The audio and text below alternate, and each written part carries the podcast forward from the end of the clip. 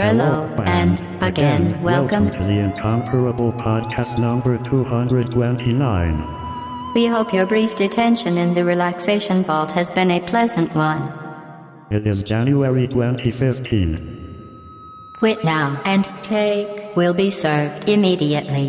This was a triumph. I'm making a note here, huge success. It's hard to overstate my satisfaction. Aperture science. We do what we must because we can.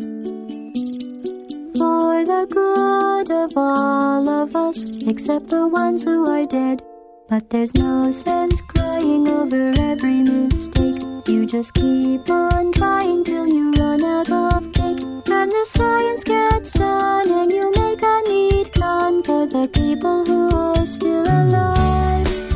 Welcome back, everybody, to The Incomparable Podcast. I'm your host, Jason Snell. It's time for us to take another trip into the world of video games, and I've got an excellent panel here to talk about a couple of games that we've been uh, claiming we were going to talk about for, I don't know, a couple of years now, and we finally got around to it. So this is not on the cutting edge of gaming, but it is a couple of old favorites that people kept asking, when are you going to talk about Portal and Portal two? And the answer is now. Right now, you are so. If you're just tuning in randomly to this podcast, hoping in vain that finally we might cover Portal, you are a really lucky person and haven't read your podcast app, because this is our Portal episode. Let me introduce my panel, who's going to talk about Portal with me. Uh, in the standing in the blue Portal, uh, Tony Sindelar. Hello. Hello. I think we can put our differences behind us for science. You monster. I, I appreciate that. Standing in the orange Portal. Oh, that's like the backside of Tony. Step out of the way, Tony. It's oh, sorry. It's John Syracusa. Hello. Jason, the only thing you've managed to break so far is my heart. We have uh, returning. This is like a little uh, Last of Us episode reunion. Uh, standing on the orange gel, it's Tiffany Arment. Hello. Hi, I am beyond excited. You have no idea. Well, maybe Twitter has an idea. Yeah, you've been yeah, you've been going at it. It's it's very exciting. I like this game like I like Star Wars. Like people like Star Wars. Oh, awesome. So I'm awesome. Pretty excited. And bouncing up and down on the blue gel, it's Brianna Wu. Hello. What's crack-a-lackin'? Portals. I had I know, I had a whole Portal quote ready, but these two guys stole it. Like so I'm just going to default back to crack-a-lackin'. No, Tony took the obvious one. Yeah. I took obscure. I was nice. I'm glad nobody said the cake is a lie. Come That's on. A little too, it's, you know. It's getting. I, mean, we, I it's thought we could go this whole podcast out. Without saying that, but Jason blows it immediately. Got to do it. Yeah, that's. I, I got to get out of the know. Way. You got to clear it. Just clear the room, and then yeah. now, we're, now it's done. Every, everybody gets Phil Hartman. Yep, exactly. I have a theory of comedy. Yeah, yeah, you need an agent of chaos. Anyway. Do not look into the operational end of the device. So I first discovered these games completely backward, in the sense of um, I. had not heard of this game until Andy Anatko put Still Alive on his holiday playlist, which is not holiday themed. What year was this, Jason? Uh, two thousand eight. Something right, like that. Not, that. Not that bad then.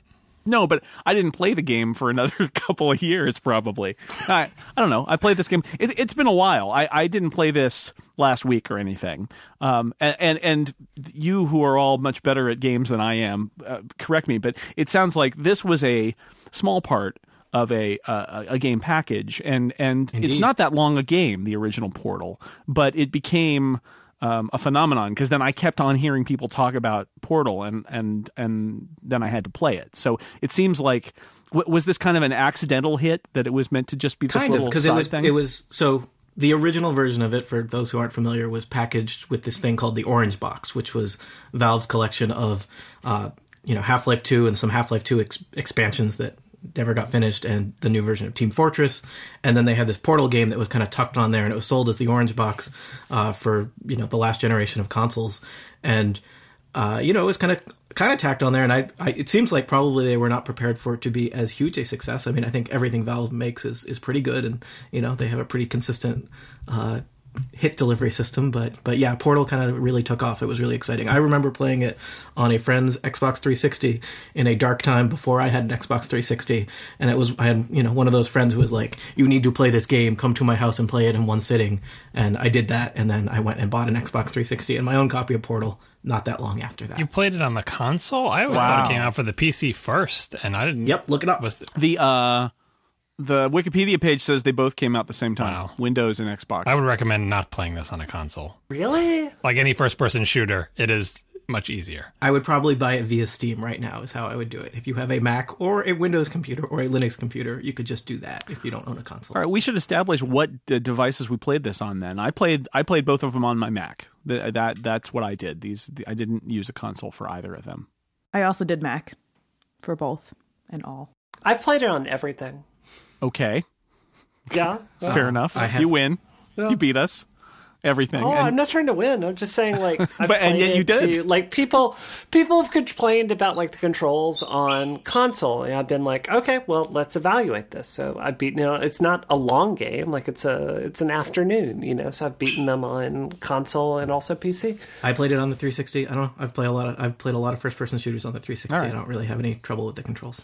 For me, um, my the first-person shooters that I've always played, uh, you know, when I was when I l- started playing them, were on the on the Mac, like Marathon, Marathon two, the whole Marathon series, and uh, and, and Unreal Tournament and some other stuff like that. And so when when uh, Portal came out, and and then many years later I bought it, uh, I wanted to play it on the Mac because I felt like I actually had the muscle memory from that, and I struggle with first-person shooters on consoles because I learned how to play them on a on a keyboard and, and pointing device, mm-hmm. and so. Uh, Uh, it was a great nostalgia trip for me because I, that, that all immediately snapped back. The whole, you know, W A S D move kind of thing.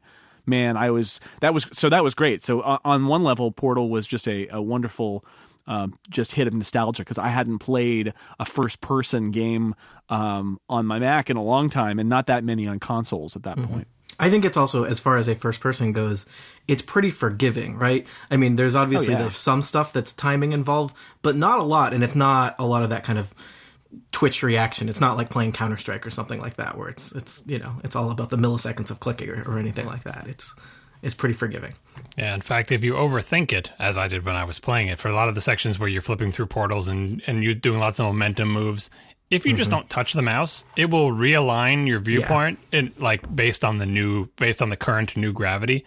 Uh, but if you're a first-person shooter player, you don't expect your viewpoint, or especially yeah. on a P C, you don't expect your viewpoint to ever be realigned unless you move the mouse. So the first time I played one of the uh, boards in Portal one with the big platforms, I was constantly, as soon as I came out of a portal, I was readjusting my view to be facing the right direction, and at the same time, the game was trying to readjust my view. Yeah, and it was like, why is this so hard? Until I just said, oh, just don't touch the mouse, and it just realigns you to the new gravity, and you're fine. And yeah, it's very easy to overthink it. Even I, even I did that because I, I remember that that was the case with something like Marathon. You would have to reorient, and and I would go through a portal and be like, wait a second, wait a second. If I do nothing, I'm yeah. looking in the right direction. Yeah, it's it's made to it's the bar is low, Gentle. but it, there is there is still a bar, because as I've tried to get other people to play this game, I thought, oh, this is a great game. You can play it in like an hour or two, Portal one that is, and uh, and it's fun, and it's got a narrative, and it's very interesting, and we'll talk about all the good qualities. So I'd say, oh, you you may not be a gamer, but try this game, and then just to watch people utterly fail to orient themselves in a first person shooter, because even though it seems natural for us, it is a fairly alien concept. No matter what, maybe it's probably easier on the console, but I think even then, people just look at the screen and a bunch of thumbsticks, and or you know, look at the screen and a mouse and a keyboard, and they just don't understand how to navigate that world. And that's a, a yeah. real big barrier to enjoying this game, because you do need some basic ability to conceptualize a space and move through it. Yeah, I mean, I think anyone who's watched somebody try to play a first-person shooter for the first time, maybe whether it's a, you know, a child or that person's parent or something like that, it's there's not a, a kind of natural take to it. I mean, I think we kind of take for granted, if you've been you kind of grew up on it, um, that there's you know you don't just instantly jump in and are able to navigate a three D world with you know W A S D and a, and a mouse, right? right? That's a that's a learned skill. Yeah, for me, Portal was kind of an easy transition on the Mac from playing Half-Life. I mean, because it was just all there. Yeah. And it was exactly the same. Like, the controls are all the same, and the world's extremely similar. And, yeah, so that for, for, for me, it was kind of, it just, that's how it happened. I can't even imagine playing it on a console. I can't do it. I have to say, um, yeah, I was, uh, I was really impressed by how much better the console controls were between Portal one and Portal two. You can tell they took a lot of time, particularly with the, the like momentum puzzle algorithm. And um, I, I have to say, like, I thought, I, I understand where people are coming from with it being wonky on for Portal one, but I thought Portal two, I played it on console and just enjoyed it, it, it greatly. And honestly, like, Portal is such an easy game to begin with. I didn't think it was that hard even on, you know, three sixty or, you know, uh, yeah, where I played it. Yeah, I the um, I mean, I, I try to explain this to people. I think you're right that there's this fundamental literacy about about first person shooters and moving in a three D world and using abstract controls to control a you know your perspective, and that we can take for granted as being something that that you know well, of course it's a shooter, it's fine, it makes sense. Um, beyond that, though, one of the things I really like about it is. Um, As somebody who's not, you know, used, like like I struggled with The Last of Us, it is easier. This is true. But I also love that it was, um, as people always say, the first-person puzzler. I love that it used the, the the skills I had built up, such as they were, the literacy of first-person shooters to solve puzzles. I'm really interested in, like, how games teach things. And Portal does a great job of teaching you how to play Portal, right? Ah. It builds really incrementally. Um, I mean... The puzzles are all really nicely designed and, you know, they're not too hard and you, you still get that kind of satisfying aha move, moment. But it does a really good job, especially I think Portal two does an even better job of right. things unfold. And they still they keep adding new mechanics to Portal two all throughout Portal two. And there's so many games where it's like the mechanics are front loaded, right? We're going to teach you everything you need to know how to play the game in the first two hours. And then you're going to do that over and over again for six to ten more hours. Right. Portal two keeps adding to that. It keeps teaching you new things and new ways that things are going to intersect. To, and and it does it in a, a, way, a way that's, you know, really fun to play. It's a little bit like school, though, because if you miss a lesson, again, having watched people and tried to get people to play this game and appreciate it, if you miss a lesson, like if you're absent a day or yep. you don't pay attention, because yep, Portal, you're, both you're, Portal one and Portal one teach a particular concept. And if you either never really get that concept and just fumble through the level or forget that concept, mm-hmm. you can be just sitting there and stuck, not on the navigating the three D world, but like that's the other aspect of this game. Like, so the three D world is one thing. If you're good at first-person shooters, you have no problem with it. The second aspect of this game is, do you have any aptitude for or enthusiasm for puzzles? Uh, and figuring out mm-hmm. how to do the puzzles relies on you remembering the very simple, you know, steps that are laid out before. This is how portals work. They don't even give you the second portal mm-hmm. for a while. This is how the second portal works. This is how momentum works in portals. Uh, there's here's a few strategies you can do. And then they throw elements into this. This is how the buttons work. This is how the turrets work. You know, all, all through the thing. Like like uh, Tony said, Portal two just has a million of those throughout the whole game. But even in Portal one. If you forget a single one of those in like the first couple levels, it can be it can be like that adventure game where you just back in the old days where you'd said you'd spend months stuck like in a room on an adventure game because there was no internet and you couldn't figure it out. And when you yeah. did, you just felt like a dunce. Uh, it's I don't think that'll happen to anybody who's remotely good at puzzles, but a surprising number of people who are good at first-person shooters have no interest in puzzles whatsoever. Right. And I think this game is as a weird mix of like... I mean, there are a very specific type of puzzle in that there are all these kind of spatial reasoning puzzles, right? Mm-hmm. So, I mean, I think a lot of people who are familiar with first-person shooters build up some spatial reasoning abilities and their ability to kind of navigate three D space. But, you know, there's some people who that's going to probably not really resonate with and they're not going to enjoy that. Well, the big conceptual hurdle is the fact that you have a portal gun. And that is, although they, I mean, you would think that, like, that is the most obvious thing about the game. Like, they mm-hmm. hammer it, it's kind of, like, is in the name, it's the main mechanic of yep. the game, and yet I will see people looking at a puzzle and not being able to figure out how to get from point A to point B, and it's like, sure. you have a portal gun. Like, once yep. you learn wh- which walls you can put it on and which walls you can't, it's like, if you can see it at this line of sight, you can get there. How can you get there? Put a portal there, and then like they'll be they'll be stuck for an hour on it. Even after playing the game a second time, I have definitely come into those rooms where I was like, "Oh crap, how am I supposed to do this?" Mm-hmm. And then I'm like, "Wait a minute, I have a portal." Like you know, you forget for a second in certain levels that you have the ability to do that, even though that's like the basis right. of the game. But I have anyway, a magic thing that goes against the laws of physics. Yeah, because right. you're like, "Oh, okay, I'm, I'm in this room. I'm going to solve this puzzle. It's getting complicated now, especially later in the game." And then all of a sudden you're like, oh, right, I could just do this and back up in here and then it's done. And that was the easiest thing ever. And I just thought about it too much. So if you like, just like John, John said earlier, if you think about it too much, it's over. You know, you, you get trapped. I'll never forget when I kind of, you know, like stumped for like thirty seconds on like the second puzzle in Portal one. And it's like, you can shoot one portal and I see the portal far away and I shoot a portal next to me to get there. And now it's like, well, I'm already next to the fixed portal. I'm stuck, right? And it's like, wait, wait, wait. Oh, I can shoot another portal further uh, away and then step back into the portal. I just get, and then, you know, everything just builds from that so seamlessly. It's it's great. It's also really nice how even on a second playthrough or even a third playthrough for some people, it is still, it, you can still make challenges for yourself, even yeah. if you've already solve the puzzles and you kind of know the basic physics of everything and how everything works and how the puzzles are are worked, but you can kind of challenge yourself to be like, okay, how few steps can I take, how few portals can I throw? It it makes it really it makes it fun again. So I was I was gonna say, I feel like we're kind of missing the forest for trees a little bit in this discussion. I mean, you know, Portal is Portal is a breath of fresh air mm-hmm. in an industry that is almost completely lacking in innovation at times. And, you know, this comes from Half-Life, which is a game that, you know, is a first-person shooter, but has just enough of a twist on it to make it an interesting and significant game. You know, like the the physics mods for, for Half-Life two are actually some of the most important um, mechanics that have ever been introduced into the game industry. And I think that, you know, like, the reason people people are really passionate about Portal is it was this amazing mix of an innovative, different mechanic that is just unlike anything in ever any game that's ever come before. It's not a game that's about mindlessly destroying things, yep. which practically every game in this industry is about, including my own.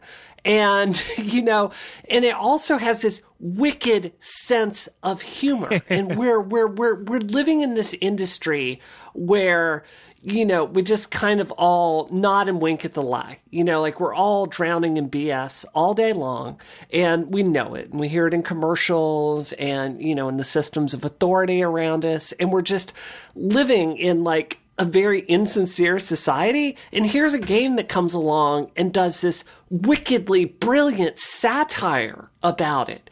And it was just such a fresh experience. And I think it's like, like we don't love Portal because like the P C controls are better than the console. Like we love it because it's so innovative. Well, you know, I, I'll be honest. One of the reasons why I am not attracted to a lot of the games that come out, and I do have many consoles, and I, you know, and I, I do like games, but and this is how I felt a little bit about The Last of Us. It's like I get bored with shooting bullets at stuff, especially if it's people-like stuff.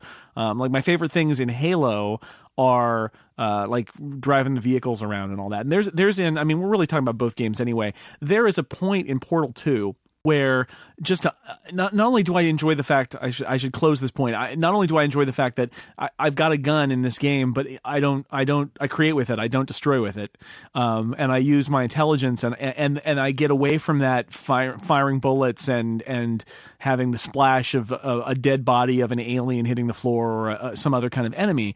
But then late in in Portal two, there are several um, there are several levels where you're basically painting the level, the three D level. You've opened portals on drips of goo and then open them up somewhere else, and they're kind of shooting out and just kind of splashing everywhere, and you're doing it tactically. And yet I found find myself really enjoying just the effort of painting these these beautiful three D levels with these drops of goo just for fun, just because it was enjoyable. Mm-hmm. And and you that, try that Super Mario Sunshine, you might like it. Oh, interesting. Yeah.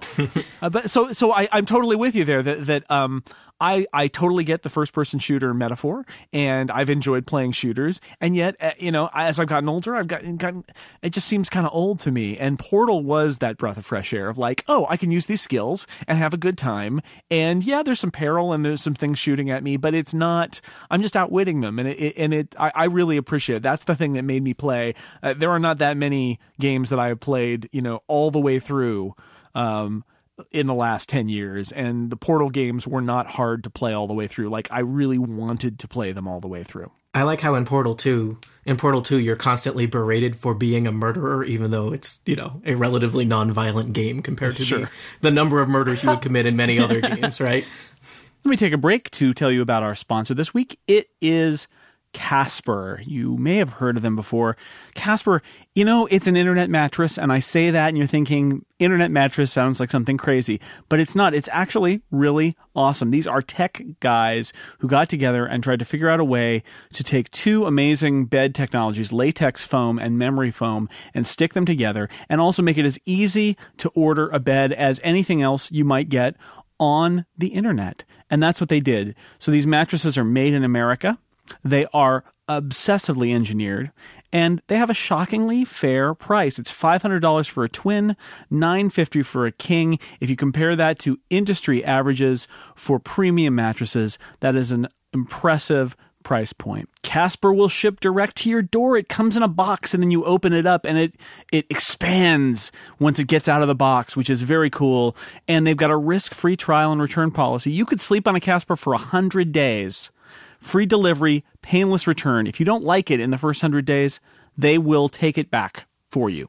So there's really no risk here. You need to try it out. I've had a Casper in my house for the last two months. I have been sleeping on it every night. And you know what? It really is great. I enjoy it a lot. The memory foam is there. So um, what they say is just the right sink, just the right bounce. And that's exactly right. It's super soft and nice on top, but it's supportive beneath that. You, when I, when I uh, sit on my bed, I don't feel like I'm sitting on the edge of a trampoline like on my old mattress. It's really comfortable, super nice. Uh, My house definitely was full of people um, who were skeptical about mattresses from the internet with uh, foam technologies come up that were thought up by geniuses with uh, crazy tech ideas. And you know what?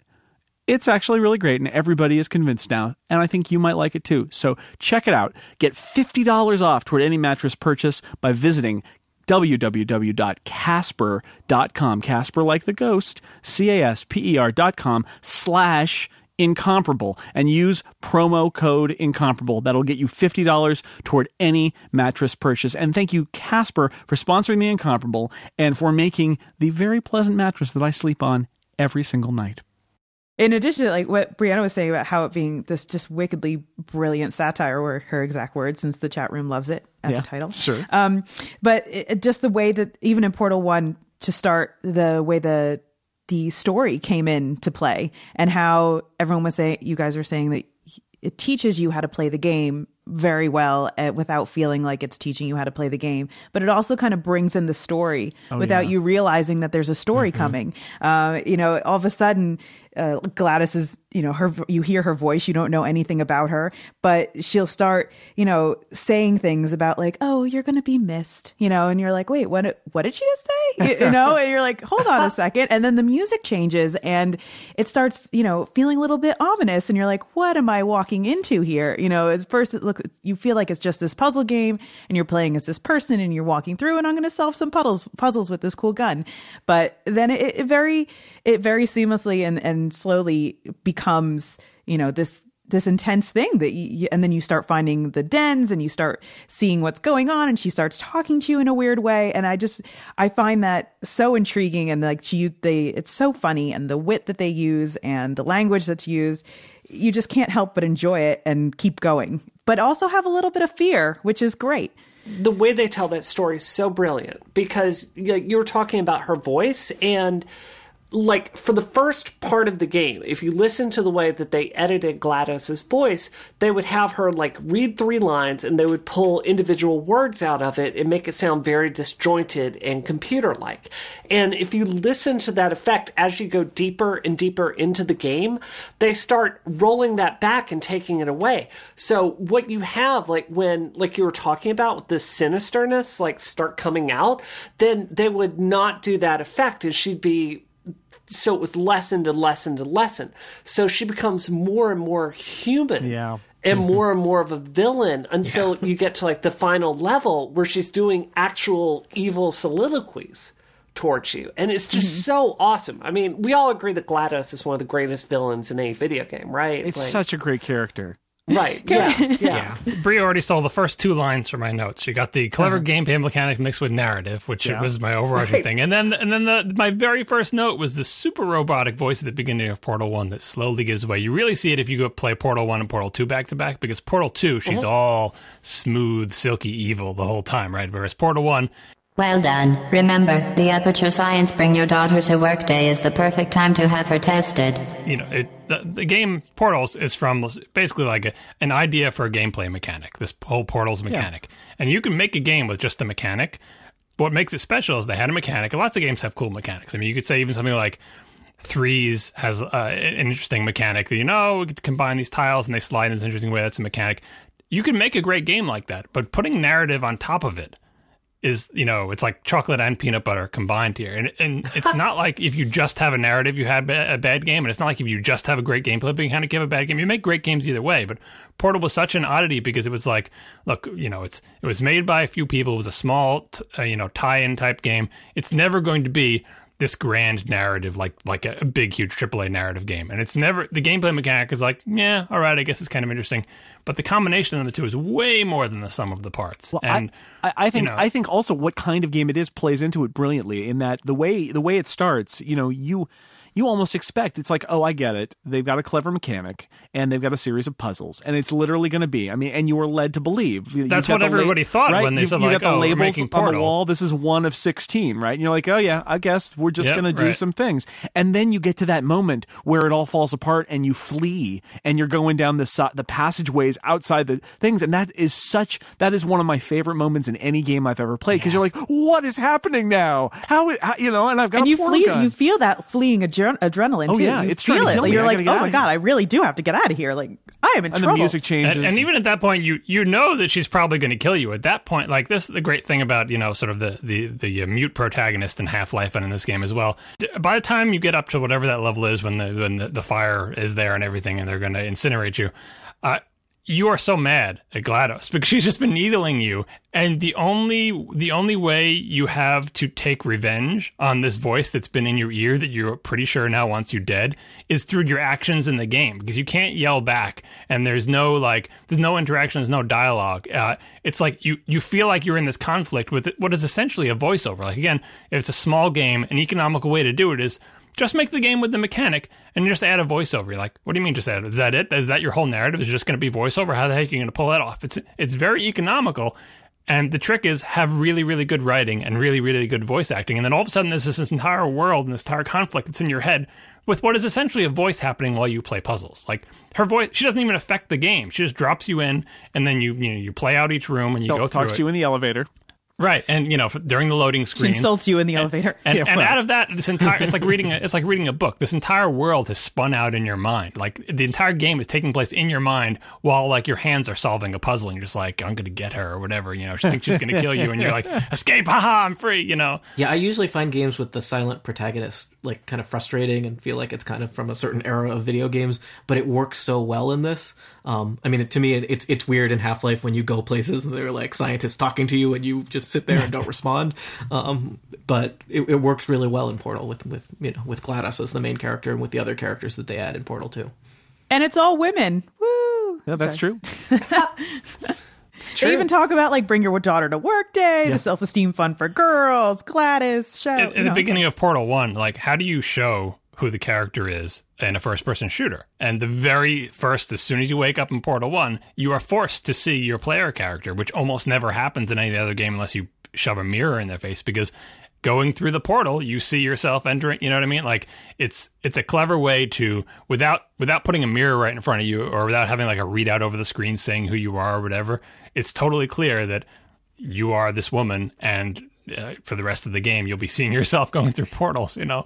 I, I wanted to say one thing about the silence, which is just, you can read it as being, um, I'm not going to, f- I'm not going to feed the trolls, right? I'm not yep. going to give GLaDOS the satisfaction of talking to her. I'm just going to ignore her and roll my eyes. And she's just, she can hold a whole conversation by herself. I don't need to participate, instead of it being that, why am I, why am I not saying anything? And they kind of even then poke fun at it in Portal two when yeah. uh, when they ask you to say stuff and you, you hit a button, it makes you jump, and it there's yeah. maybe you have brain damage, you know, or maybe you just don't want to talk to any of these annoying robots. I think she calls you a, a mute monster at some point in the, later in, in, in Portal two, or yeah, I think some so. kind of some kind of crazy mute or whatever. But and then you showed up, you dangerous mute lunatic. Yeah, there you go. uh, like, you're playing the entire game, and your your actions are your only revenge. And even though everything, like, you know how it works, it's a game. Like, when you get through a certain sequence, certain audio is triggered. But it seems like, especially because the, the amount of time you spend solving a puzzle is variable depending on whether you get stuck or not. And very often, you'll spend a long period of time without hearing anything, say, because you don't trigger any of the other events, like putting a portal behind the security cameras and hearing the little voice tell you not mm-hmm. to do that or whatever. And you struggle through a puzzle, and in your moment of triumph, immediately her voice comes in and cuts you down again. And then you just hate her even more. And you're like, oh, God. Even her just berating you when you're in the elevators is kind of, it's like, that's a really nice take on, like, we're, this is here so we can have a loading screen, right? But we're going to, you know, we're going to amuse you, um, you know, in between puzzles. So I, I, I have to say, I've heard a criticism I hear a lot from people are people that, um, they don't like games that basically play as movies. Like they hate Metal Gear, for instance, because they, they don't want to watch a story. They want to play a story. And they're, they're really big fans of, of like the first person, like you exist in this world and you just see it and a story happens around you. I usually don't like that, but I think in Portal, I think that this game could not have worked if you had heard Chell talking.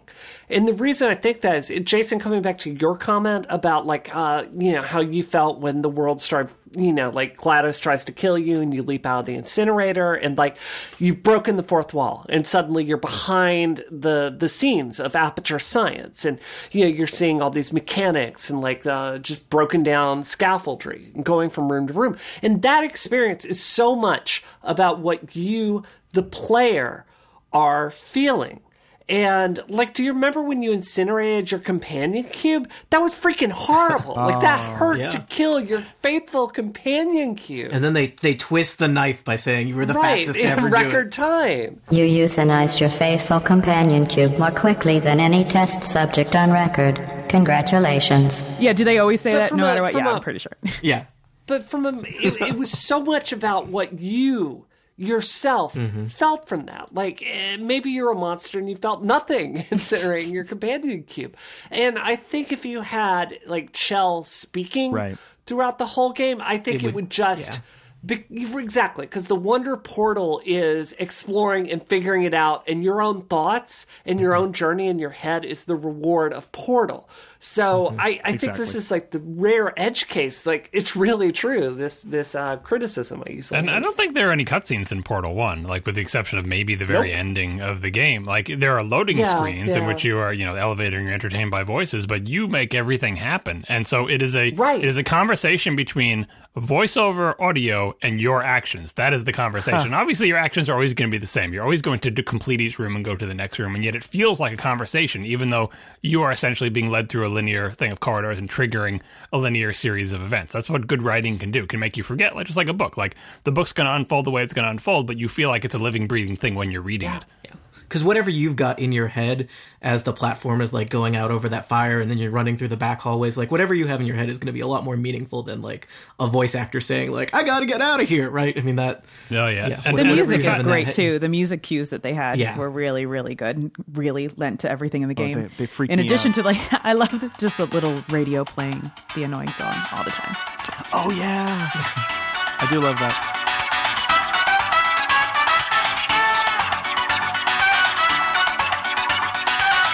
I also like, uh, as somebody who tends to not do the obsessive exploring of every single uh, crevice of every single three D area of a game, um, I liked that in Portal, the original, when you go behind the scenes, I felt really motivated to do that, partially because the game was leading me there, but also partially because of the story. The story made me feel like, as Chell, I needed to figure out what the hell was going on here. And then you get rewarded by the seeing the scrawled things on the walls and stuff like that. But I liked how it made me feel like, oh, well, of course, I need to do this thing that, you know, most gamers would probably be doing anyway, which is trying to figure out what's going on by looking down all these weird different locations behind the scenes in this game. And they put arrows on the wall, too, like as a, as a organic yes. way to integrate, like, this is a, pl- a place where some people might get stuck. So you've been seeing scrolling on the, on the wall already anyway. So if we put a scrolled arrow, it there's a gameplay reason for there to be essentially a hint in the game reminding people who might not be sure, oh, by the way, you should go this way. Because there are places in the game, especially when you're going through the mechanicals, where, again, if you're if your level of first-person uh, shooter awareness is not good, you could get yourself turned around and not quite understand, especially since... Uh, since GLaDOS is going, you're not even going the right way, like, all the time. I can imagine people believing that, because yeah. you do get lost in that type of thing, and you've got the, you know, the arrows pointing you towards the to, to continue the game. I wanted to talk about um, some of the other characters in the game. Um, and uh, this may not be what you expect me to say, but uh, uh, maybe we could talk about the turrets. Yeah, because they are. Who char- doesn't love the turrets? They are characters. Yeah. I don't hate you. I don't hate you. And I find them delightful because they talk and they say very strange things. And when you and you, they're going to shoot you, so you have to do bad things to them. And then it's very sad because they yelp and they say sad things. Please put me down. I, I love that. I love that the turrets, and they look, you know, interesting and almost, you know, like a more like a person than a or, or, or a person robot. I love coming across the the special ones, and especially in Portal two, where they have like the one, the ones in the den that sing the little song. Oh. Did, did you ever hear? Did you come across that one?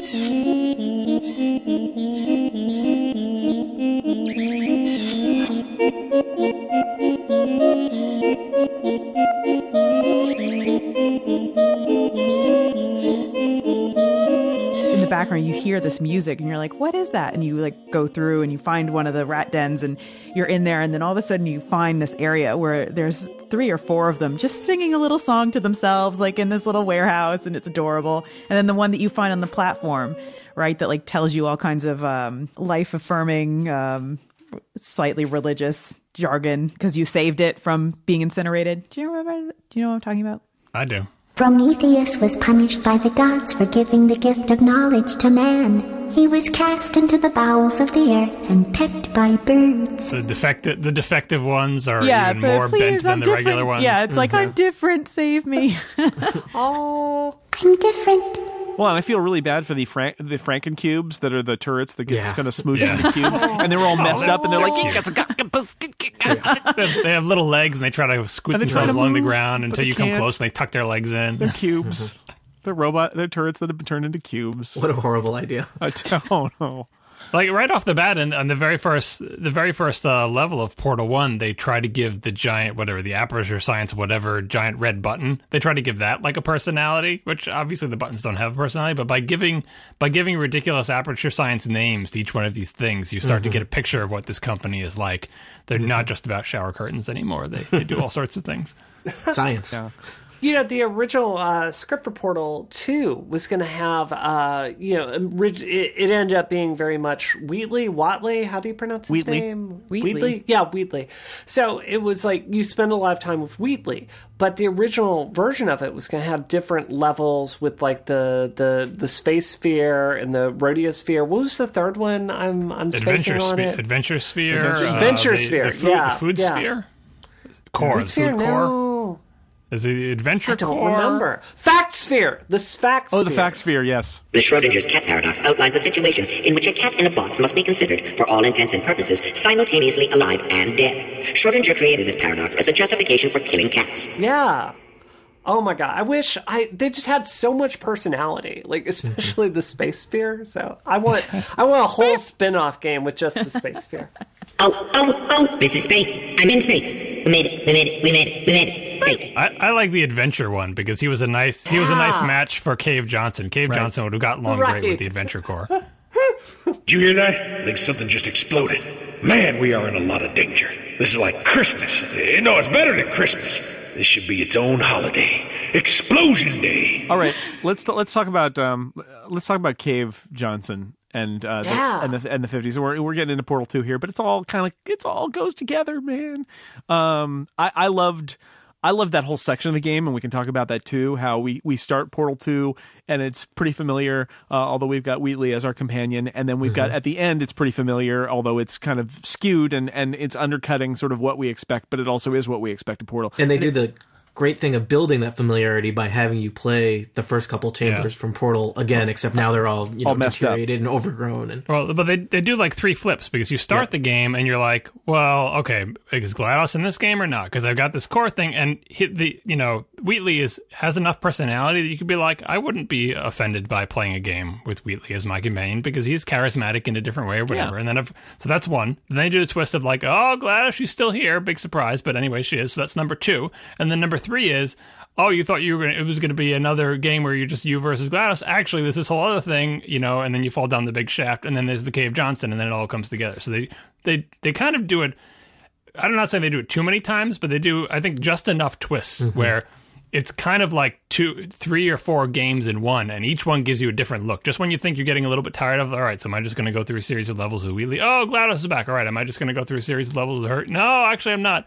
And uh, Cave Johnson has its own progression, and then it all comes together in the end. It's a it's a surprisingly rich structure for what is not a very long game. It's only long compared to Portal two, but you can get through uh, to get Portal one rather. They find a lot of ways to reinvent that formula, right?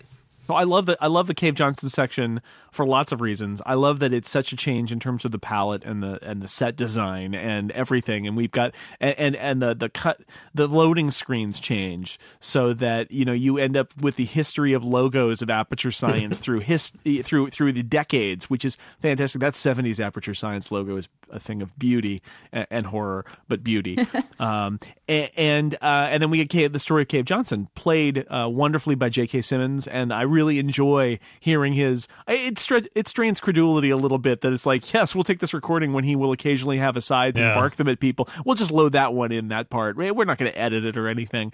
You're not part of the control group, by the way. You get the gel. Last poor son of a gun got blue paint. All joking aside, that did happen. Broke every bone in his legs. Tragic, but informative. Or so I'm told. The lab boys just informed me that I should not have mentioned the control group. They're telling me I ought to stop making these pre-recorded messages. That gave me an idea. Make more pre-recorded messages. I pay the bills here. I can talk about the control group all damn day. But still, it's it's telling his story, and it's also giving you that kind of amusing, like, oh, Aperture's been around for a while. How did it get started? What, you know, why is it the way it is now? And uh, while you're going through the kind of decrepit, you know, the underbelly of what was Aperture back at the beginning. And I just, I, I love that section. I think J K. Simmons is a riot. And uh, I was really happy the entire time I was playing in the, the like the retro Portal section. I, it just was really enjoyable. That was my favorite part of the game.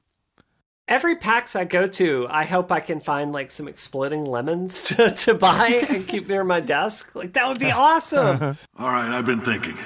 When life gives you lemons, don't make lemonade.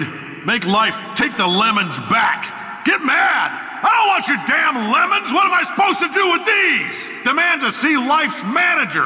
Make life rue the day it thought it could give Cave Johnson lemons. Do you know who I am?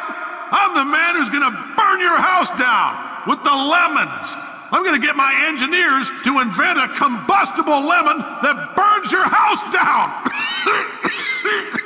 I want to like I want to like have my people at G S X and like throw throw lemons at them just to just to psych them out. No, that, that whole monologue was great. And finding out GLaDOS's backstory, I mean, it doesn't yeah, well, like yes. say explicitly who she is, but it sure does hint, hint to it. You well, know? It, it does at the very at the very end. It does, because at the very end she says um, that uh, Carolyn has made me so so. For those who just, I don't know why they're listening if they, if they haven't played the game, but but but uh, Cave Johnson's uh, uh, assistant, who he says in the end, he's like, she needs to run the company, uh, and you should put her in the computer instead of me. If I die before you can put me in the computer, uh, Carol, Carolyn, Carolyn, Caroline. Um, at the end, GLaDOS says, "You know, being Carolyn taught me a valuable lesson. I thought you were my greatest enemy, when all along you were my best friend. The surge of emotion that shot through me when I saved your life taught me an even more valuable lesson, where Carolyn lives in my brain. Goodbye, Carolyn." So that's a, that's a nice moment. And then, of course, in the song, in in uh, "Want You Gone," it says that too. So she's she's always Carolyn is always uh, there, but it takes a while for it to dawn on you of what's of what's happening. I think. I mean, you can read ahead maybe a little bit and figure it out, but that's a really nice thing too. As he's dying from moon dust poisoning, um, I thought I thought it was nice that the na- the narrative that takes place in Portal two, where they reveal all these things, like it was one of the few games where I didn't have to, after completing Portal two, go to a site and look up like what. You know, what, go to the wiki happened? page and look up and look up what the real story is, because there was I was interested enough in the game to like look at every little thing, because there's not too many things to look at, right? So you see the science fair, you see the potato, you see the names and stuff like that, and just through sort of the emotional arc, not so much the like the little little hints they gave you, but just the emotional arc of the game made it very clear to me what the relationship between Carolyn, GLaDOS, and Chell was, or at least as far as I was concerned. And then I was just looking up to see if the the actual evidence on the wiki pages and all the fan sites confirmed what I what I in my heart believed to be true, uh, the connection between them. And it, it either it either didn't it either agreed with it or at the very least didn't disprove it. So I definitely have my headcanon for this game, and I think the headcanon is probably pretty co- close to what the real canon is. You know, I just like I like the realization, and, and, and the best part of it is that I love that that all happens while GLaDOS is with you, stuck to a potato. Yeah. Because right. she she's like, not, you're not like, oh my god, I figured out the origin of GLaDOS. It's like, no, she's right there going like, oh, that sounds familiar, I don't know. And and that adds a whole other layer to it, that that she, the potato GLaDOS, is is you know, stuck on your on your portal gun while you're learning her origin story. That's amazing. And it's retroactive continuity. Like the line I said at the at the opening of the show, I chose it because that's a line from Portal one, but it makes it clear as far back as Portal one that there is an emotional relationship between Chell and GLaDOS, which doesn't make sense in the context of the Portal one universe because you don't have any of the backstory. But once you right. learned it in Portal two, sort of in, in perhaps, you know, fun, coincidental, retroactive continuity, you're like, oh, that that stuff she said in Portal one totally makes sense, because why would why would Chell be breaking GLaDOS's heart by defeating her? Like, there is obviously a relationship between these two uh, personalities or entities, and by the end of Portal two, there is, you know, there is a present relationship and the past relationship is revealed, and it all starts to make sense. And, you know, the beautiful ending of Portal two that we'll get to just sort of nails it all home and wraps the series uh, thus far up into a nice little bow. Have you? Did you see the? Um, did anyone find the secret uh portrait of uh Cave and Carolyn together? Yep. I don't no. know where that is. I had I hadn't come across it. I knew about it from reading about the game, but not I didn't find it in real life. So it's but, in yeah. one of the you have there's like one of the giant rooms, there's a place where you can portal up to, and there's just like there's a little side office with there, and you get a little bit of extra dialogue from uh from GLaDOS when you're in there about like this being more and more familiar. And I don't think it's yeah. a coincidence of what uh Carolyn looks like. So yeah yeah I think you hop up on a on a on a box, and there's like a door that you can you can open from up on a box or something, because I, I did see that, and there is more dialogue there. I like also kind of all the little jokes along the way about, I mean, after having played all the Half-Life games with with you know, and spending how many hours exploring all the like, you know, sprawling Black Mesa kind of bland corporate complexes, it's like all the like repeated little jokes about how Aperture Science is, you know, basically Black Mesa's, you know, little runner-up second place. It's even brother. on like yeah, it's on the slides in the yeah. conference room, like how to you defeat know, Black Mesa. Yep, it's on their other plaques, and you know, and they're just it's they have so much more character to them compared to, you know, and some of that is the technology that was available in terms of their level design. But you know, Aperture Science looks like a more fun place to work for. Yeah, if you if you read Mesa. the backstory that is uh, on the wiki pages and perhaps not a, a, as well expressed in the game, the idea was that like they they had heard about something that Black Mesa was making. They said, I forget what it was, but it was like drainage ditches or you know something that you drainage. They said we should make one like that, but also give it A I. And that was the, the advent of the GLaDOS project, was like we could take something that is should never have artificial intelligence. Can we also make artificial intelligence? I wish I could remember what it is. Someone in the chat room should look it up. But it, like the, the absurdity of the idea, like that the way we compete is to do these crazy things, fits perfectly with Cave Johnson once you once you meet the man through his recordings. That yes, that is essentially what they would do, and it is a really terrible idea, as everyone would find out once the neurotoxin started flowing. I, I want to talk about Wheatley briefly, just to give people an oh, opportunity. Yeah. I, I so I have loved. Uh, my first podcast that I ever really loved was the Ricky Gervais Show. And one of the things that I really loved about it, everybody talks Carl Pilkington was kind of a breakout character, being himself, very strange person. I always loved Stephen Merchant in the Ricky Gervais Show, because what I loved about him was he didn't talk a lot, but whenever he would say something, it was just insane and insanely funny. And I just, I always liked, I always enjoyed Stephen Merchant. So to have him be a character and have him be this bumbling, helpful, but not very helpful turned you know, turned the villain of the story for a while, bumbling still, but villain. Uh, I, I just, I that infused so much humor into into the whole story, um, and I, I just, I thought it was a great bit of casting. And when we were talking um, uh, a couple episodes ago, I think we mentioned. Uh, I think it was maybe even the last episode we mentioned uh, uh, Destiny and uh, That Wizard Came from the Moon and things like that. And I just I want to appreciate a really nice bit of casting that having Stephen Merchant as Wheatley. I really enjoyed him. I'll wait. I'll wait one hour, then I'll come back, and assuming I can locate your dead body, I'll bury you. All right, brilliant. Go team. See you in an hour, hopefully. If you're not, not dead. I thought he was really annoying at the beginning, and I hated well, him. He he is intentionally annoying, right? He's, but I found he's that supposed to be insufferable, right? right, right, right, right. But but then you see him breaking down. But but he's entertaining, don't you think? Yeah, yeah. I thought. I guess yeah. what I'm saying is my my gut reaction to him. Like, good performances are nuanced, and you can you can watch them again and understand subtleties. My gut reaction to Wheatley was blech. Huh. You know, like uh. he just seemed really annoying. And then, like, as you go through the game and you like learn about you know his psychology and how like.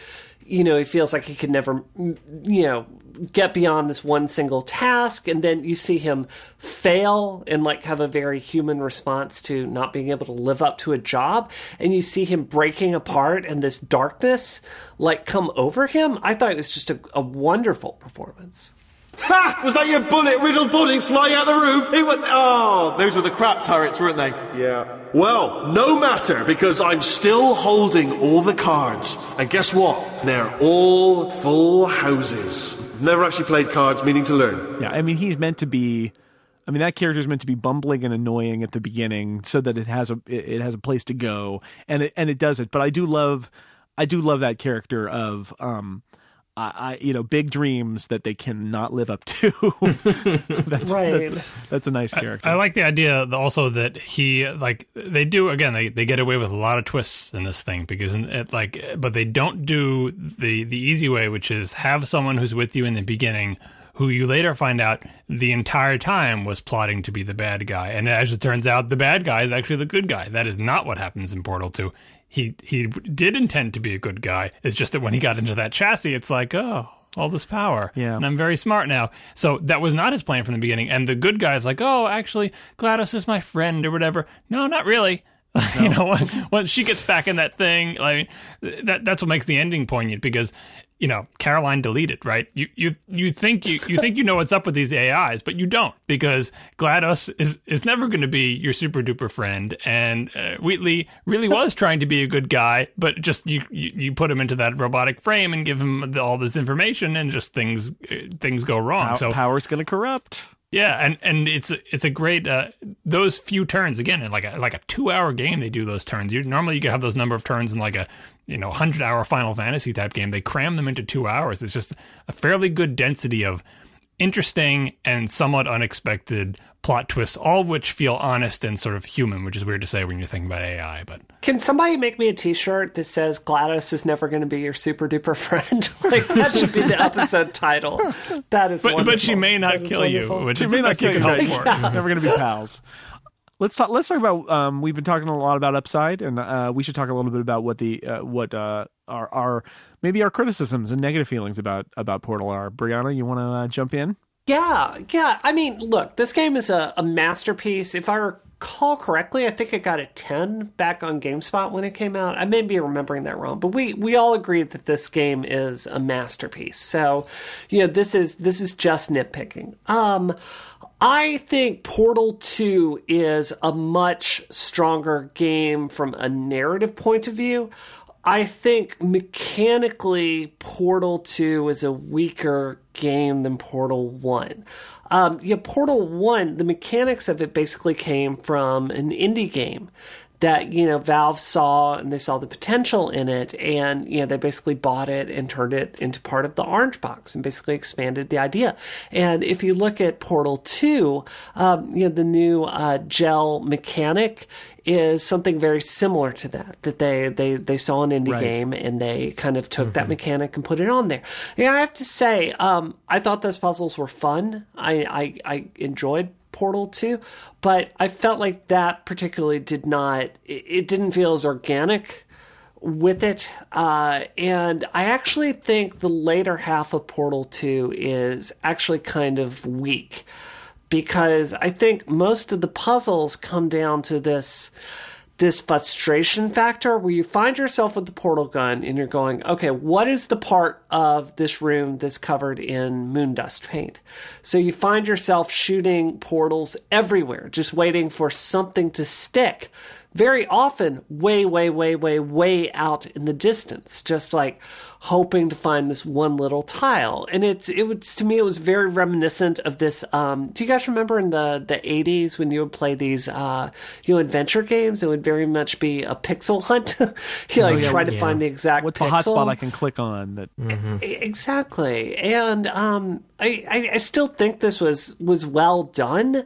But I feel like it was it was weaker. Let me double up on that. I, I, one of the things that struck me, and, and I know this is, again, funny for me to say this as somebody who doesn't play a lot of games and doesn't mind that this was easier, and I totally get the conceit of the fact that these are test levels. So the whole point of them is that there's a solution. But after a while, I did find myself being disappointed that every time there's an angled wall, you you drop through a portal onto a portal on the angled wall and will be flung exactly where you need to go. And I started and I started to think, I get I get why they they they explain why this is, because these are test portals, but it didn't it didn't feel organic to me, and it and it felt not dangerous enough. I like I wanted there to be angled walls that didn't fling me anywhere mm-hmm. or flung. They don't or, give you a lot of false leads, right? right? Or that were three wide, and yeah. if you if you put it on the, the left side, you would be safe, but on well, the they, right they side, have, you would die. They do have a little bit of alignment, but the, I think mm-hmm. the main challenge that Portal two has is, can you make a longer game, especially for players who have played Portal one, where they don't get tired of doing the same thing? And that's what gets into what Tony was yeah. saying, is that like throughout the whole length of Portal two, the way they're trying to stave off boredom or repetition is by gradually adding new mechanics. And when you when you gradually add those new mechanics, they don't remove the old ones. So like the angled walls with with uh, you know putting a portal on them, those are still there just because it assumes you've learned that and it's a given. But hopefully on that level, there's something new, like something you knew you're doing with the gel, or something new you're doing with those little whatever they are, those little glowy walls or the yeah. tubes or whatever. I mean, it and is so, a little weird from a puzzle design, because like in every chamber, it's like you're going to use every kind of interactive part of it, right? You're going to use right. every angled wall and every laser beam and things like that. Yeah. There's no extra pieces, right? Well, like on some of the levels, though, it does give you a fairly wide open white space to mm-hmm. put the portal, and you do have to be some like Portal two got better about letting you place portals on walls mm-hmm. in sort of like non-integral positions. But there's never you, like buttons you don't need or but, cubes but like, you aren't going to use. There, there's, a, there's a level late in Portal two where there's one angled wall, and that's the one you have to obviously slingshot yourself through to get to the part on the other side. It is exactly timed for that, and that's how it works. And there is a ramp. And it's very, and there's orange gel, and you're like, well, I know how this works. And on one level, it's like, great, I know how this works. I need to figure out how to spray the orange gel on the ramp, and I can jump over it. And the ramp is the ramp is not the the puzzle. The ramp is the, the what you're solving for. A- and yet, I, I kept feeling like, really, every single item that is out of whack here slightly is is going to be used in the solution. Like, I never had a question. The ramp was going to be part of the solution. The you know the angled wall was going to be part of the solution. Yeah, well, that, but that's the type of type of game. It is. I mean, you mentioned yeah. the conceit supports that, but like the other thing is they're trying not to give you a dead end. It's like the the directive in, in Mario games that basically like there should be there should be no way that you can get yourself into a situation where the only way out is to restart the level. Yeah. Either you're going to die and I did that respawn you someplace in else. Portal two, or, I, I did actually that did actually happen I, to me. But, but what that well that's what they're trying to prevent by sort of the conservation of items or, or and stuff like that, is like never let the person get into a situation where they can't finish the level, either by activating something and like, oh, now you can't take it back, or now you have no way to wash off sure. that gel or anything like that. That's part of just, you know, good puzzle design for to avoiding frustration in sort of the modern age of gaming. In the old days, they didn't care. They would say, screw you, you get stuck, start the whole game over. Right? I don't know, I'd, but, I'd like I'd like an extra angled wall or two, so I have to actually look and think that um, which one of these is going to point me at a place I want to go. But I mm-hmm. literally, I didn't have to do that because I knew it would put me somewhere. There are weaker levels and stronger levels. Like some of the levels where you're just kind of passing through sort of like an atrium mm-hmm. where there is kind of a minor puzzle to make progress. Really, the thing that's happening there is like some long voiceover and like not, it's not like test chambers, because once you get into the Cave Johnson part, it's not like you're going from one chamber to the next. The test chamber is easier to lay out and then a satisfying puzzle. In this sort of traveling through the underground, sometimes you're just traveling through, and sometimes it's, you know, all right, well, there's some minor puzzle that I have to, to do to move on to the next thing, but this is not a chamber. And like, especially in those parts with the with the gels flowing everywhere, I'm not entirely sure of this, but I'm pretty sure the very first time I played this, which was a long time ago, I solved some of those puzzles in sort of the the non the non-standard way. often making it harder for myself than the actual solution is. But there are multiple ways to solve a lot of those, because once you have the gel and you could spray everywhere, you can solve them in ways that don't involve, for example, the one random angle wall hanging out there, because you can put all Just these gels jump. over here and, yeah, and when put, in doubt, put paint the whole room. Places. Yeah, uh-huh. yeah, right. It's yeah. fun to paint those rooms. The gels changed the formula for it a little bit in a way that I think some people might feel weird about, because I think a lot of the really good Portal puzzles are like figuring out the solution and implementing it. Like, there's not a big gap there, right? Like, implementing it is pretty easy and it's not reliant on, on timing. Whereas with the gel ones, it's like the solution is non-obvious. I'm just going to start kind of throwing stuff at the wall by spraying gel everywhere and stumble across something. But, but there's more than one solution. Like, if, if, Or if I do see what the solution is, it's like, well, now I'm going to have to, you know, put gel everywhere and put paint everywhere for a while. Whereas other places, it's a little bit more kind of like rapid to kind of get from solution to implemented solution. What would have the observing scientists would have said if you were an actual test subject in those chambers, just flinging paint everywhere like a lunatic? You know, they Sometimes would think you, you were a monkey throwing feces. Sometimes you got to throw science at the wall and see what sticks. yeah, it exactly. washes off with water after. Afterwards. That's why they use human te- test subjects yeah. now and not and not the apes that they previously used. I, I have to say, I was a little disappointed in Portal two in terms of the level of challenge, right? I mean, I never really felt really stuck or challenged, and I think they they do a good job with kind of the co-op part of Portal two is, I think, a lot more challenging because the complexity is increased, because now you have two characters and you can have you have puzzles that require four portals and lots of timing and things like that.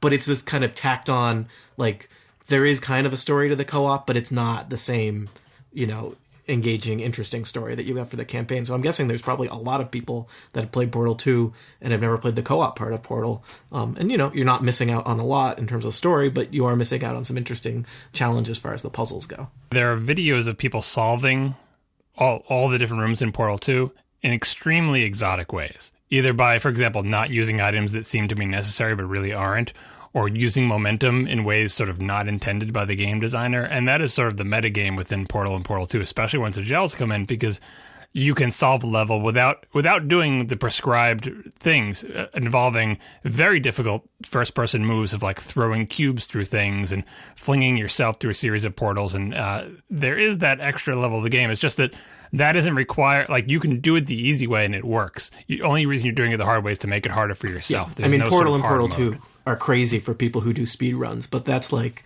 that's not kind of the game that's there. That's a game you can play with Portal two, but that's not the game as intended. I, I think that co-op mode of Portal two is is well done for what it is, but I think it I think it really betrays the the spirit of Portal. And I, I think you have to really look at that era of gaming when Portal two came out and kind of, you know, put into some historic context. You know, this is a time where, uh, in order to combat used game sales, uh, Electronic Arts had started to institute a five dollar fee to access multiplayer to kind of recoup these fees. And, you know, a lot of games had had a, um, a multiplayer mode kind of tacked on in order to, you know, like, oh, no, don't take my game back. Don't sell it. Like, keep me. I promise there's going to be content coming, which, you know, Portal two followed up with. Um, I know, you, Jason, I have to push back and kind of disagree with you a bit on the difficulty level, just because I know so many people whose kind of gateway drug into gaming was Portal. And um, I would actually, I think it was pretty much the perfect difficulty. Uh, I agree. I, I agree I, the conceits. Yeah. yeah I yeah. feel like at the end of Portal two, having it be a little bit more less of a converse uh, a conservation of features in a room that you have to think about it a little more is probably not uh, upping the difficulty too much at that point, because it felt it, I, it felt kind of samey to me. Believe me, I, I can't believe I'm making this argument because I love I love sure, the, sure, the sure. level of difficulty of Portal, but but I it, sure, even for me it sure. was like oh this again um, a few times when right, we got right. all the way to the end. It's like, shouldn't it be getting harder here? Shouldn't I have to guess about whether this is the right thing to jump through? But instead it's like, nope, just jump. It'll take you somewhere good, and it would. Sure, sure, always. And, and that's fine. Like, I don't agree, but that's yeah, right. that's fine. Um, but but where it feels incongruous to me is with Portal two co-op, which my husband and I call divorce mode, because it is it is so unbelievable. Like, Portal is a game. It's one of these rare games I really look for with for, for Frank, who isn't a. like, let's destroy everything. Like, he, I got him Captain Toad. Frank and I need to hang out more. I think Frank and I have you a lot would, in common. You would, oh my god, like, just for T L S we'll watch, alone. We'll watch some Star Trek, we'll play some gentle games. Aces Ball, too. Yeah, yeah, yeah, yeah. But it's, the difficulty spike is so high, where it's really a game that only expert players can get through, because like you're not just dealing with, like, suddenly you have four portals and you're trying to communicate with people across an internet connection, and there are many more speed puzzles. And I just I I think that it's a great game for what it is, but I think it lacks the accessibility that makes Portal such a beautiful, perfect example of game design. Yeah, I think it really kind of betrays that casual audience. And I think it's sad that there's an entire layer of Portal that, you know, a lot of the audience is just simply never going to get to explore. Um, and I, I think you can look at some examples of game design, like um, The Last Lara Croft and the uh, Temple of Osiris. This is a game that, you know, hasn't gotten a lot of press, but it is a really, really good example of multiplayer, where the puzzles change for one, two, or three players. And because of that, it's accessible to players of vastly different levels of skill. And I just think that uh, this masterpiece of a game did not handle that mode particularly skillfully. Tony, you played the co-op mode, didn't you? Yep. Weren't you? What What do you think about it? Uh, I mean, I think, you know, it. It. I mean, you can only play it with one other person. There's right. no flexibility, right? It, the the correct number is one. It's you can't co-op. Play it by yourself, right? Yep. You know, you can't play it with two other people. Um, I mean, I think it does an okay job in terms of, like, we're going to throw some more complicated puzzles at you. Um, I think a lot of people's experiences will be shaped by what that person they're collaborating with is. Because, for example, if, you know, if you're playing with somebody who is more comfortable with Portal than you and is going to kind of run ahead and tell you what to do for everything, like, that's not going to be a satisfying experience, right? Um, I mean, I think, you know, I, I played it with, um, I think, different parts of it with different people. They did, a, I think it, it, there was like an add-on to the second, the multiplayer that got released at some point. I played that with a different person than I played the first part.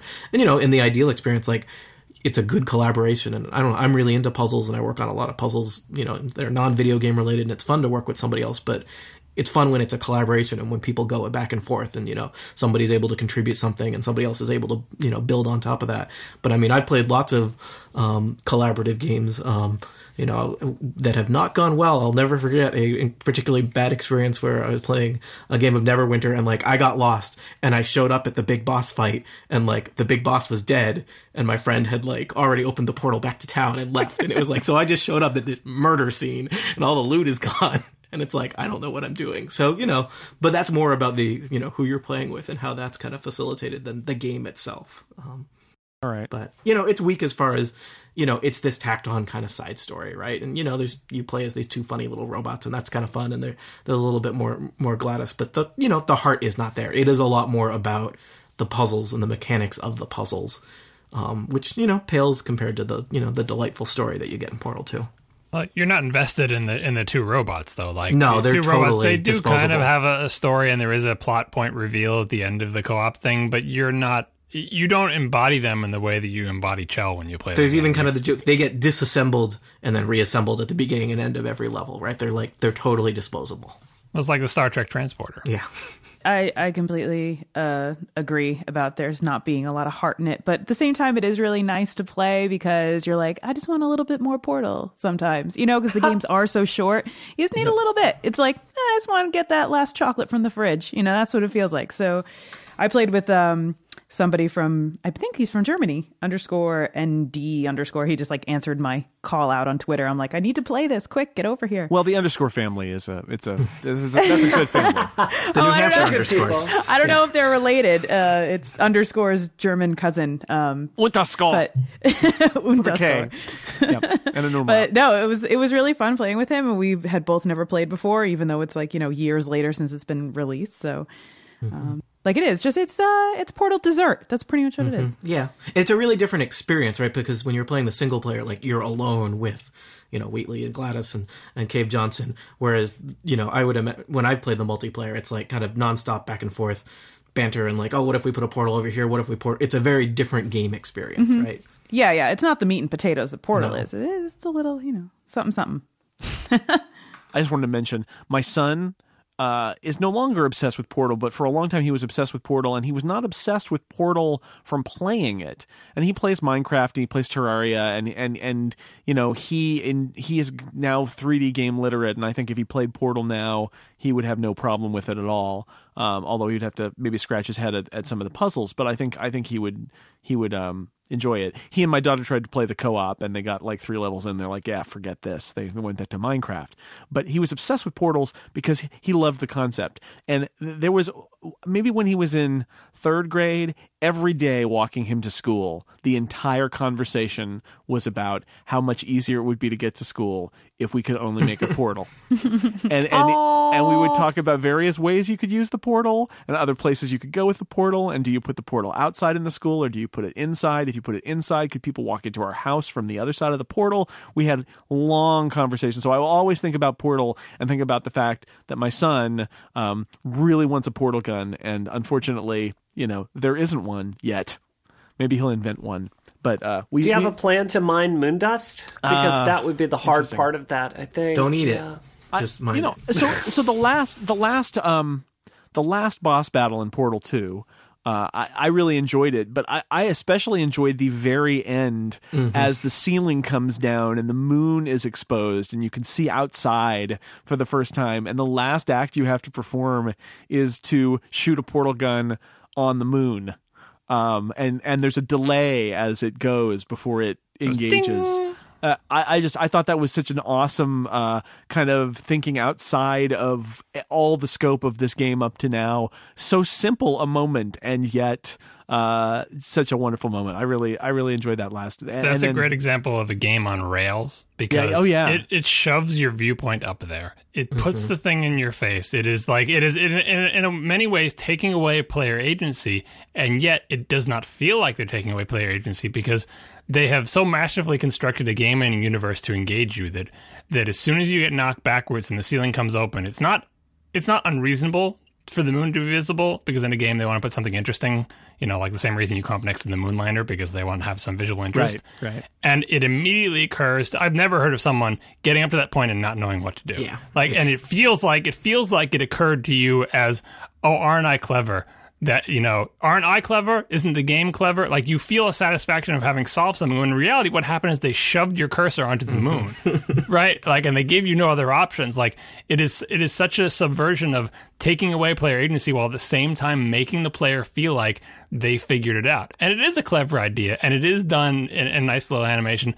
In some ways, I do feel like it's a little bit of a cheat where, like, you know, once you see the strings, you're like, boy, that really just, you know, rubbed my nose in it. But the first time I played it, I just felt like, that's brilliant, and I'm brilliant, yeah. and this game is brilliant. And it's story payoff, too. I mean, and, it's, you know, yeah. and the whole game is about making you feel clever or brilliant, right? And so they're they're going to really put a cherry on top of it with that last thing there. Yeah, the best the best thing is they set it up so that you have to put a portal underneath, you know, the, at that mm-hmm. point, Wheatley. You have yeah. to do that to do the earlier part of the game, which sets you, like, you can't get into, as far as I know, you can't get into a situation where the other portal isn't already set at the time you're pointed at the moon. So you never get into a situation where you're like, well, if you had forgotten to put that portal there, then your revelation is undercut by the fact that you realize you need to put a second portal underneath. I'm pretty sure it's always underneath by that point. Yeah, you got you got to. That's how you that's how you do the last thing with him. So I think we have to talk about one last thing with this game, which is uh, you know, the ending songs by Jonathan yeah. Coldman. uh, so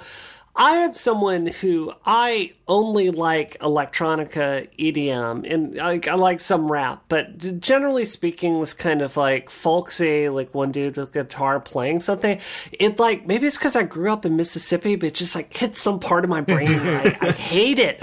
I hate it. I it's hate it so much, like illogically. He's a liberal yeah, elite. Is. What are you talking about? I went to I Yale. Heard, yeah, yeah, yeah. But that's what I'm saying. Like this, both of these songs, um, Jason, I actually had the same experience as you, that when um this game came out I said Orange Box, another first person shooter, I don't give a frack, you know, um and I actually just skipped Portal completely despite all the accolades and acclaim. I'm just like, nope.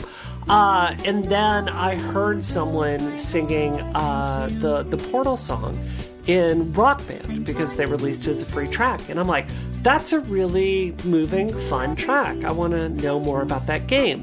And then, you know, Steam came to O S ten, and, uh, you know, I downloaded it, and it was it was a blast. It was a wonderful game.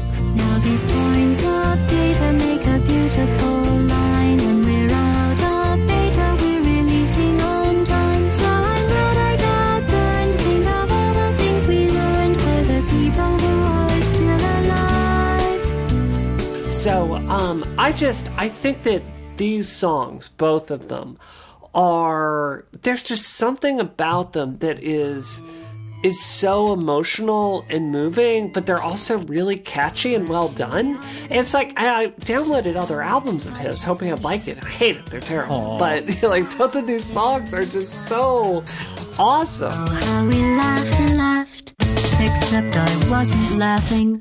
Under the circumstances, I've been shockingly nice. We want your freedom till we can. That's what I'm counting on. I used to want you dead, but now I only want you gone. I don't know. I just, I think they're part of what makes this a masterpiece, because you get to the end and then, like, you have this really touching musical number with, like, turrets singing to you, and it's magical.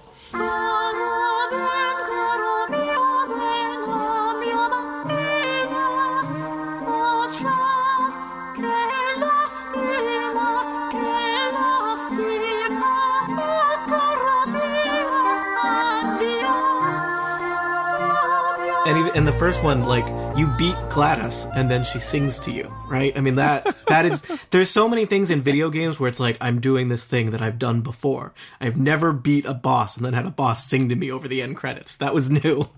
And it continues the story. It's not like yeah, the game yeah. ends, and it's not like, oh, here's a song reviewing what you've done in the game. No, the song continues the game. The song reinforces the game. It informs the game.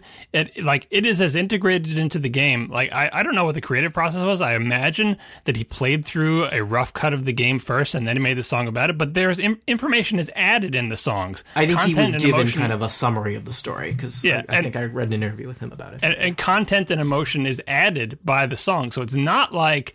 Uh, you know, I like a good credit sequence, too. And a lot of times it's just like, oh, kind of reviewing what you've done in the game. This continues the game, especially Still Alive, which is just, again, another another jab in the side from GLaDOS. Like, great victory, haha. And then it's like, no, I'm still alive. Uh, when you're dying, yeah. I'll, I'll be still alive. And when you're dead, I'll be still alive. You know, like, it, she's like, exactly, you know, starting with this was a triumph, refusing to admit defeat, despite the fact that she just blew up.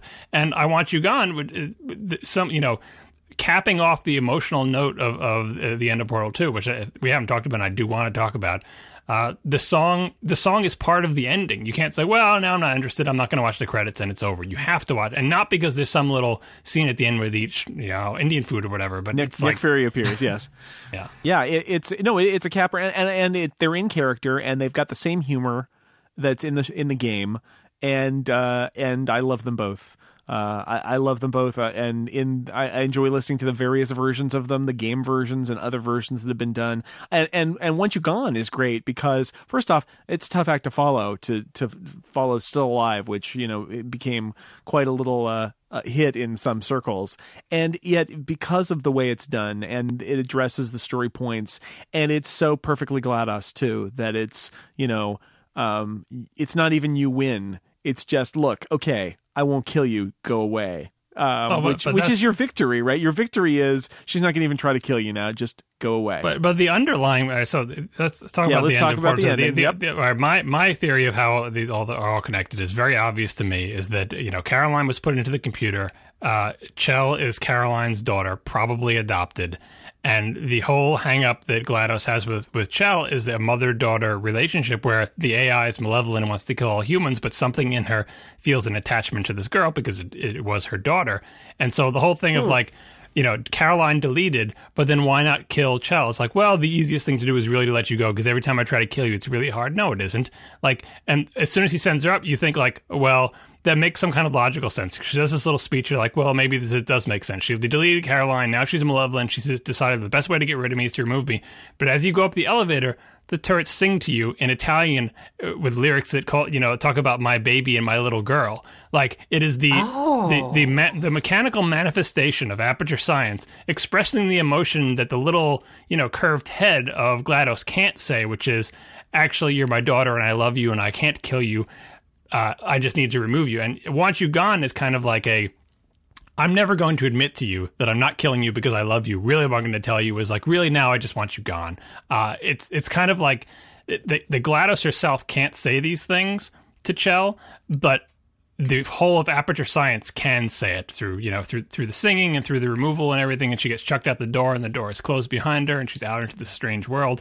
Uh, it's and you know, and then you get the credit song, which which you think is saying, I I just wanted to get rid of you. I, I didn't feel anything for you, really. You just uh, you know, and just need to get rid of you, which is not, you know, that I think the little, you know, and with the giant uh, animal striped turret way in the background, which is great.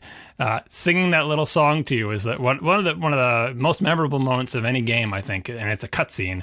You know, just the just that ending trip up the elevators and realizing that uh, that GLaDOS really does love me, mommy. Oh. Oh, no, as someone said in the chat room, which I totally agree with, once that door is closed after, you know, you're kicked out of the facility and you're in the big field of wheat and everything, you turn around, you're like, I just kind of want to go back. You know, like uh-huh. you do have that feeling. Someone totally nailed it in the chat room and said that. And I was like, yes, that is exactly how I felt. Like you kind of want to go. You're like, oh, thank God, freedom. But I have a choice now and I kind of want to go back in. But that's maybe it's me. Plus, the the combine devastated the earth, so you don't want to hang out there anyway. Well, I like throw, throwing the cube out at you and cl- slamming the door is is the and stay out moment. Well, but I, I, here's how I read that one: the cube is thrown out, and you're like, and stay out. But what I read it as is, and I know you have an attachment to this cube, so here's yeah, your it's a little gift. Your, your, your mom yeah. sending you your teddy bear, trying to make You'll it need seem this like in the it's big like, bad real world. Yeah, trying to make it seem like, oh, and take your stupid toy too, but really, it's like, I know you're gonna need your teddy. Do you guys ever wonder how they're going to start Portal three? Because I wonder about that a lot. Uh, I, I so try not to think about theory. it because I don't think you need to have a Portal three. I think uh, I think you need to have Half-Life three first at the very least. I hear it's in development from friends, so that's what that's well, yeah, no, that's I'm the sure, rumor I mean, mill, right? How could it so, not be in development? Okay, right, exactly, exactly. So my theory is it's going to be like the movie Aliens, where like Chell is waking up in the middle of the night and she's having flashbacks, and then like her companion cube is there on the floor and she strokes it. She says, "And you, you little blank, you're staying right here." And then like she and the Marines from Half-Life like go. They have to go back. To take over aperture science. They have to go back. Does well, she no. have to shave her head because of lice or no? Yes. Well, or it's an origin All story, and it's like baby Chell. She's like going around crawling. So, you have to make the potato battery mm-hmm. at the science fair. Yeah, it's like an extra season on your favorite show. You're like, really? You didn't need to do that. Right. I mean, he, she could go and rescue GLaDOS. GLaDOS, like, you know, gets into a jam with uh, having to do with the events of Half-Life three, and she has to go GLaDOS back doesn't and, need to be rescued. Come I on. know. Well, you would think she needs to be rescued, and then you'd get her, and she'd try to kill you again.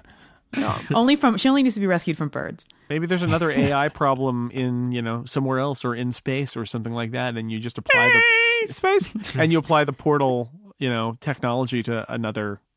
another setup and don't go back into well so so how do you add a new mechanic if you do Portal three? Like Portal one was very simple and had one or two mechanics. Portal two added pretty much every mechanic they could think of to to to pad out a two-hour game.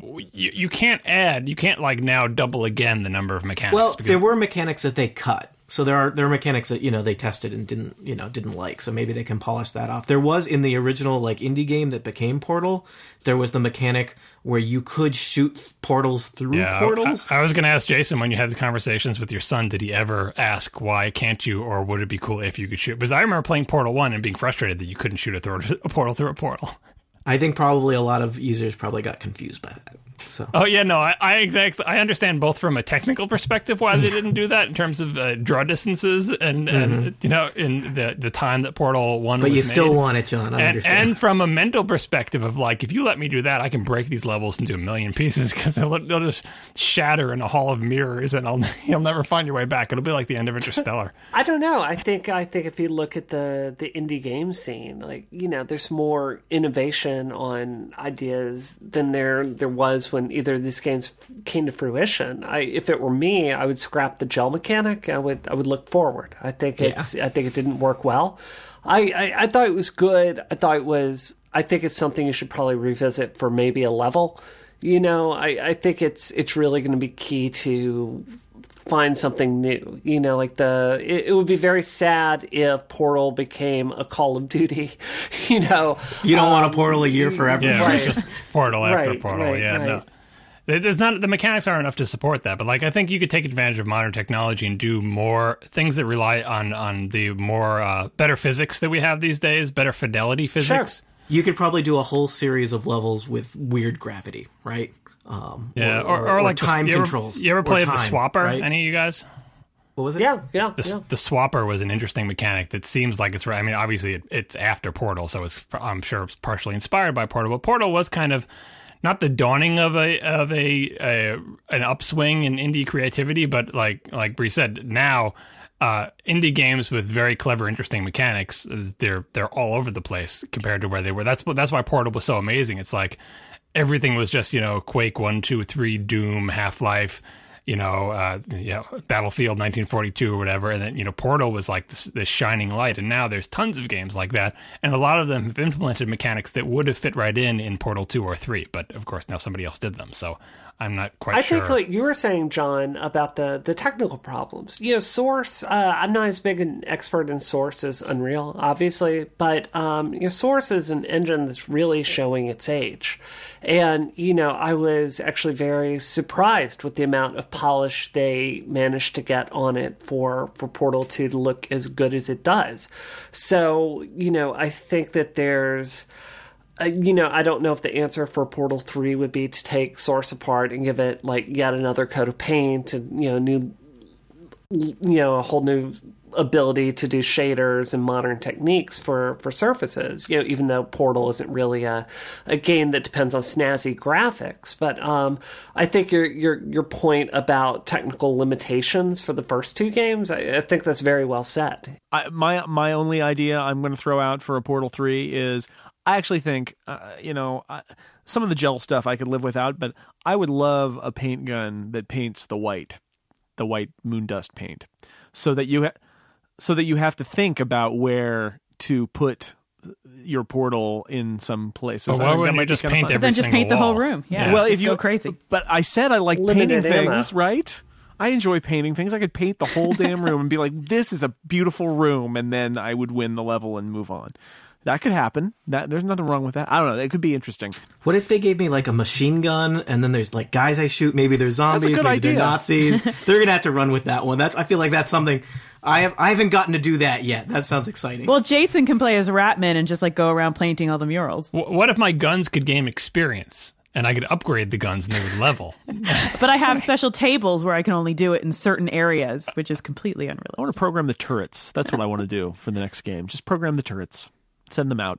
See what they do. It'll be like a tower defense game with turrets. D- Dungeon Keeper. I like the fact that A Is love paradoxes.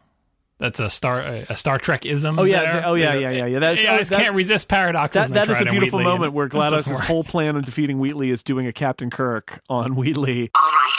Paradox time. This sentence is false. Don't think about it. Don't think about it. Don't think about it. Don't think about it. Don't think about it. It's a paradox. There is no answer.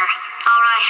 So my paradox idea didn't work. Uh, yeah, that was a that was a beautiful moment. As a fan of of uh, confounding Star Trek and androids, I thought that was really good.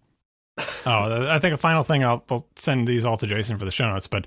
Pretty much every line that GLaDOS, Wheatley, and the Cores and Cave Johnson say are available on the uh, the portal wiki dot com uh, with audio files. And there's two things about that. One, there are so many good lines. And yeah. if you only play through the game once, you probably don't hear all of them. So you should check these out. And two, if you play the audio for them, you realize how much the line readings lose when they're not played over the top of the music. It's uh-huh. like, you know, Star Wars without Williams type thing where you watch a movie without the soundtrack and you realize... Boy, the soundtrack is carrying a lot of the weight of this thing. I mean, you might think back and say, Portal, did that even have music in the background? It totally did, because as soon as you hear these lines read without music, they sound like they're missing something, because you you there's remember room tone, them. too. There's a lot of room tone, a lot of echo yeah. in these chambers, a lot of reverb. Yeah. And especially in the final battle, like in Portal one, with all the, the zinger oh. she's sending at you, the music is like, uh, you Super know, timed music. pretty well with, with the pacing of like removing the cores and dumping them in the incinerator. And then she says the particular lines. She she has some great lines that we we could end on picking favorite lines that uh, that GLaDOS says. You could you add are them a horrible to the person. That's what it says here. A horrible person. We weren't even testing for that. I love that so much. All right. Well, I think we have reached the end. I feel like I feel like we were very comprehensive. I'm going I feel to. Like we covered that. I'm going to portal everybody into space now. Space. What? Um, I would like to thank my my excellent panel. This was a lot of fun, and it was fun uh, revisiting Portal too. Uh, Tony Sindelar, thank you so much for being here. This was a triumph. Oh, you're you, you calling him first every time, and he sticks the obvious ones, yeah. right? Yep. Brianna Wu, it's a pleasure to have you back. We should have you uh, back again soon. I'm making a note here. Huge success. Excellent. Tiffany Arment, thank you so much for being back on. It was great. Uh, I'm not prepared with a quote. All right. Editing. You're a horrible person. Horrible person. We'll cut all this out. No one knows about this. There's no recording of it. No. It's just for us. And John Syracusa, thank you, as always. Okay, look, we both said a lot of things that you're going to regret. And thanks to everybody out there for listening. We will see you next time.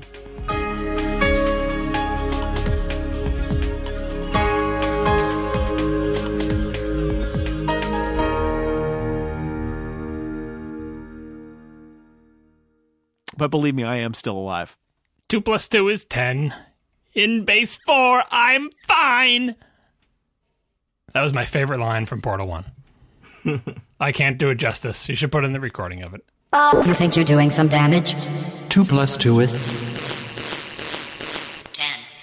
In base four, I'm fine. That's that's easy for me to believe.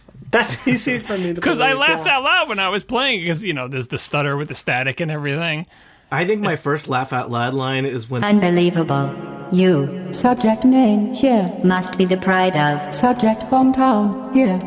But one, and replaying Portal two, one of my favorites was... Uh, you are navigating these test chambers faster than I can build them, so feel free to slow down and do whatever it is you do when you're not destroying this facility. Lots of, you know, semi-fourth wall breaking, understanding, mm-hmm. like, it seems like all you do, Chell, is pretty much destroy this facility.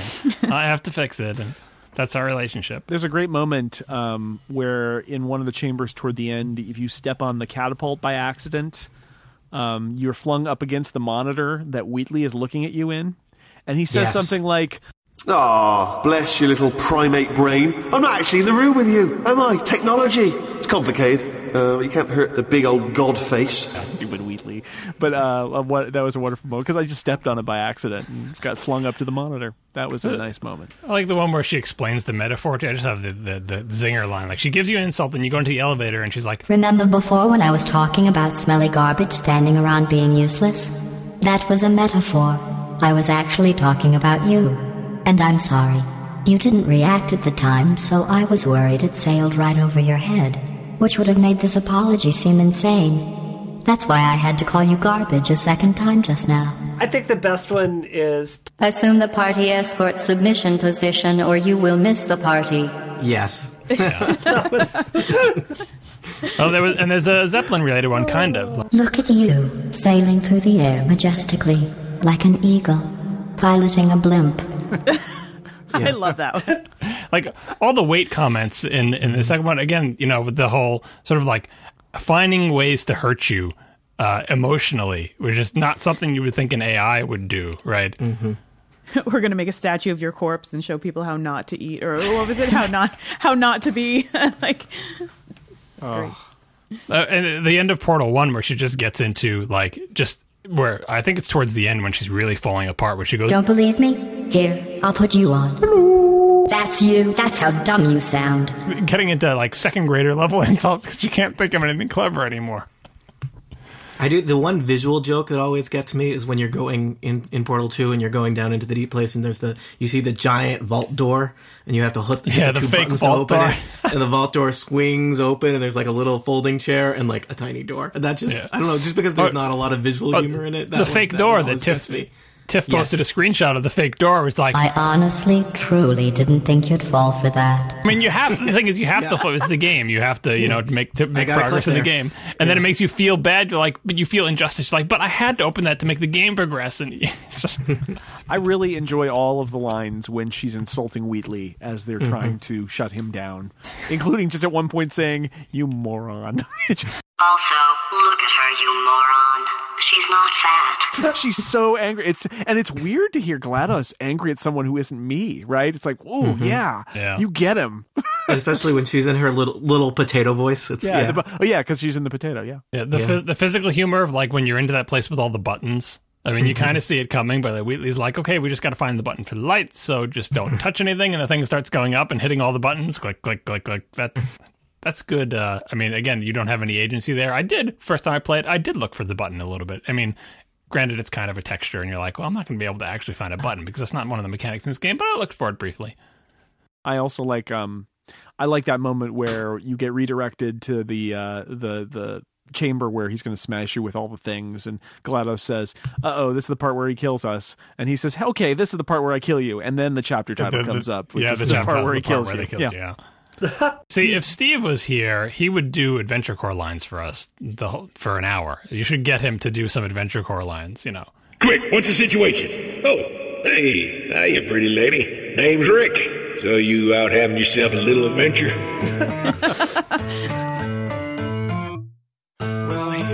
Again, it's always such a pleasure.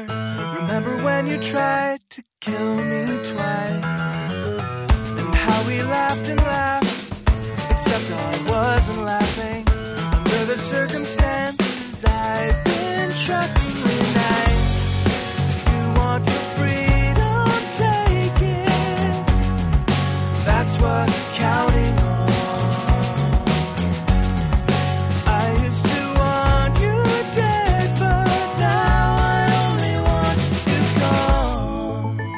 Things happen. Okay, you win. Goodbye.